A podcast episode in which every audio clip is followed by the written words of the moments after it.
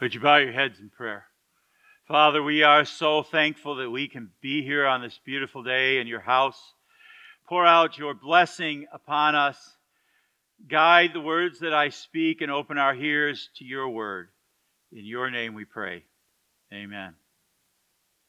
I read a story this week about by another pastor who uh, said that when he was a child he loved his mom's biscuits.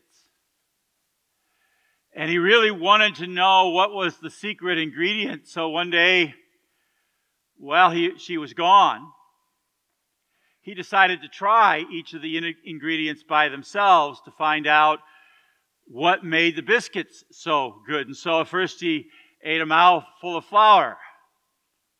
Yuck. And then he tried a mouthful of shortening. Ooh. Finally, he took some baking powder and decided his mom was trying to kill him. Now, that may sound like something a little boy would do. But what about a grown man who likes his wife's pan fried chicken so much that one day he decides, while she's out of town, that he's going to make it?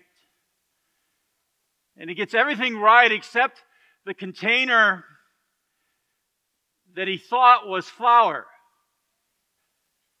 And he rolls the chicken in that before frying it, only to make the sweetest fried chicken he's ever made or tasted. It was horrible, let me tell you personally. Rolling fried chicken in white sugar just doesn't work. Ugh. When you're making something, you need the right recipe, and the ingredients have to go together in the right way. Same is true when we consider the ingredients of suffering and hardship and trial and difficulty. By themselves, they taste like a mouth full of shortening. Even together, sometimes they're hard and difficult. One could certainly hear that in most of the words that Jordan read from Job today. Except in verse 10, Job says something very important. When he has tested me, I will come forth as gold. See, God is after something. After a golden character, a mature faith, a Christian life marked by depth compassion, and empathy for others. He takes our hard times and He works things together to create out of us lives of beauty. And what we're going to talk about is, is what are those ingredients? And how does it all work together? The first ingredient is shock. When your life or your world falls apart. No one's quite ready for the unexpected phone call, whether it comes in the middle of the night or while you're sitting at your desk and something terrible has happened to your parents or to your, to your spouse to one of your kids. You're not expecting it when you shave and all of a sudden there's a lump on your throat that wasn't there before. Or when you go to the doctor and even though you were worried, he uses the C word. He tells you you have cancer. Such moments are like jumping into an icy, cold lake. No matter how you prepare yourself for what you think it's going to feel like, nothing prepares you. You jump into that icy water and it's a shock to your system. It takes your breath away. That's Job after he loses everything. Remember, the book of Job tells us that for the first seven days he sat in silence, scraping his sores with a broken piece of pottery. He was in shock. Tragedy does that. It shocks you out of your comfort zone It changes all your plans almost immediately. And that brings to the second ingredient sorrow. When your heart is breaking. When you, like Job, look to the east, the north, the south, the west, to his right, in front of him, behind him, and can't find God anywhere. When you think about, you begin to wonder what happened to God's wonderful plan for my life? Where is it now? In chapter 23, Job gives voice to his sorrow and feels as though he's falling on deaf ears. He's such a godly man. Why isn't God listening to him? Why is God avoiding him? Why is God ignoring him? Why is he hiding from him? Who started this divine game of hide and seek, Job wonders, and why am I always it? By the end of chapter 23, it's clear that if Job lets it, this darkness, this sorrow will swallow him whole. He'll drown in God's silence. I think we probably all, at one time or another, have experienced His silence. When I pray, I expect God will answer. After all, that's what the, the word promises call upon me in the day of trouble, and I will deliver you. And yet, sometimes I don't hear an answer. When something goes wrong and I need help, I do what I think I should. I, I pray. I, I claim my right as God's child. I make my complaint known. I bring my request to Him. I tell my side of the story. And yet, very often, it feels like I get nothing in response. Like my email my divine email goes unanswered, like there's no response to my on my voicemail. And in my sorrow, sometimes I wonder, are you listening, God?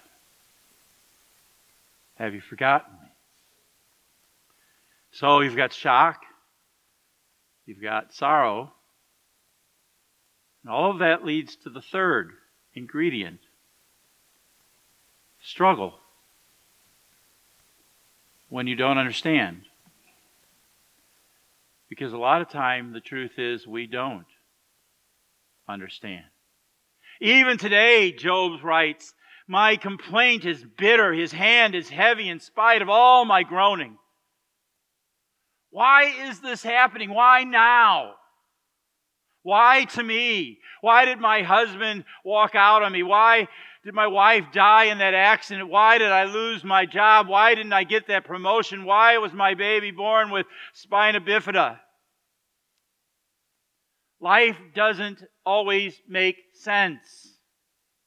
Bad people prosper in this world and good people suffer. Why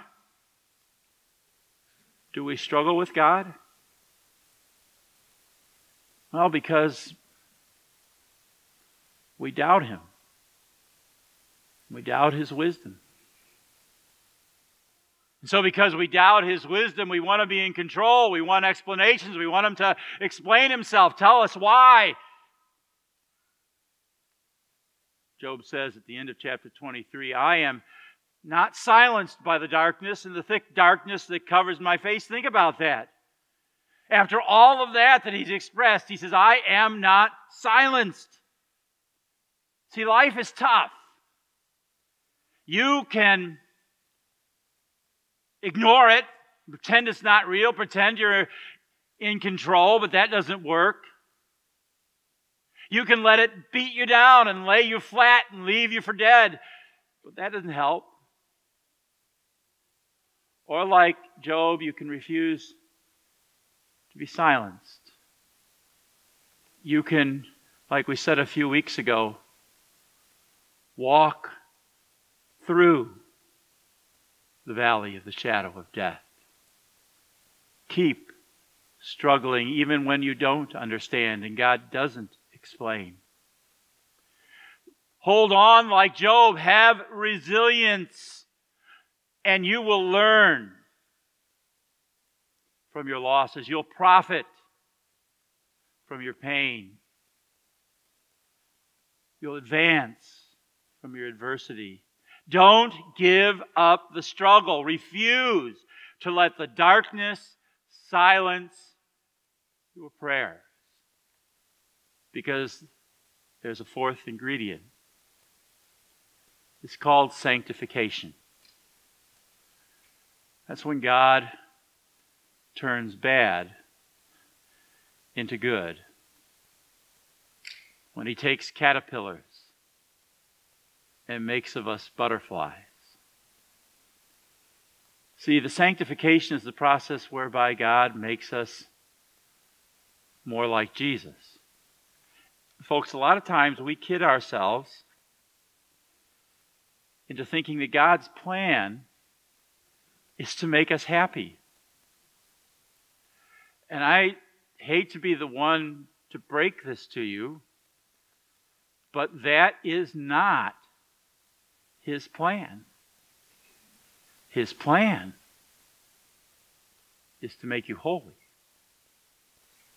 And the shock, and the sorrow, and the struggle part of how God works that plan. They are how He remakes us to be like Jesus in our own personal chrysalis. See, God wants to use your struggles for His purpose. Anybody can bring good out of good. God specializes in bring, bringing good out of bad. You heard Job say it in today's absolution. The Lord blessed the latter part of Job's life more than the first. Job walked through this into a better life that God had planned for him. Think about, think about the story of God's own son. Our God specializes in turning crucifixions into resurrections. That's the gospel bringing life out of death. Jesus on Good Friday was left for dead, but on Easter morning he rose in triumph. And out of that death came life for all who believe. With Job, we shout in triumph, I know that my Redeemer lives. Our nightmares are not random events with no purpose.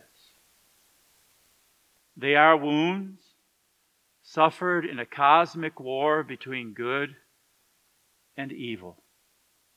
God, in His grace, weaves our wounds together into a beautiful tapestry, a changed life. I love Paul's words. We know, he says, that in all things God works for the good of those who love him. I want you to notice what Paul doesn't say. He doesn't say everything's good. Not everything is good.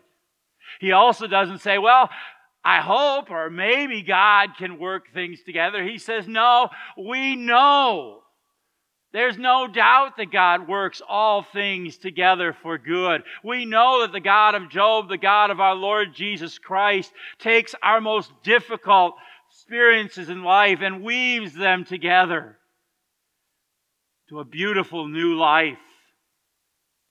How do we know? Because God did not spare his own son but gave him up for us all, how will he not also along with him freely give us all things? Therefore we know that in him we are more than conquerors through him who loved us, that there is nothing in all creation that can separate us from his love. And it all leads to the final ingredient service. When we use our pain for God's glory. God wants to take our greatest pain and turn it into our life's proclamation. He wants to use our mess for his message. He wants to use the tests in our life to shape our testimony to him. Think about it.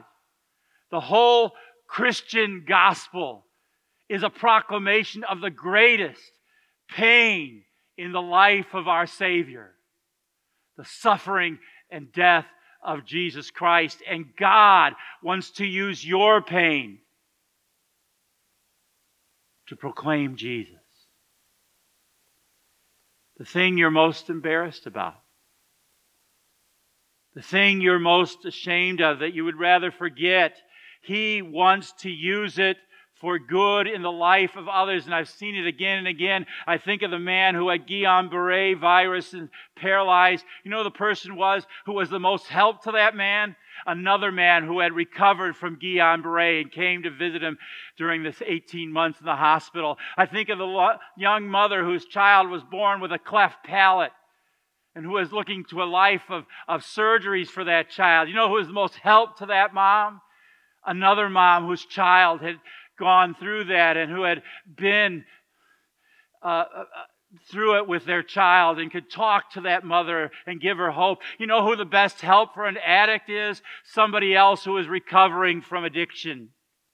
The very thing you want to talk least about is the very thing God wants to use in you to help other people. There's a plan, a divine plan, where all things, shock and sorrow and struggle, work together for our sanctification and our service to others to the glory of God. The secret is seeing and understanding how it all works together. In times of testing, God gives to your life and mine and to our struggles a value that our lives could never have apart from that testing. Job said it well. When he has tested me, I will come forth as gold. Amen. Amen. Now may the peace of God, which passes all human understanding, stand guard over your hearts in Christ Jesus unto life everlasting. Amen.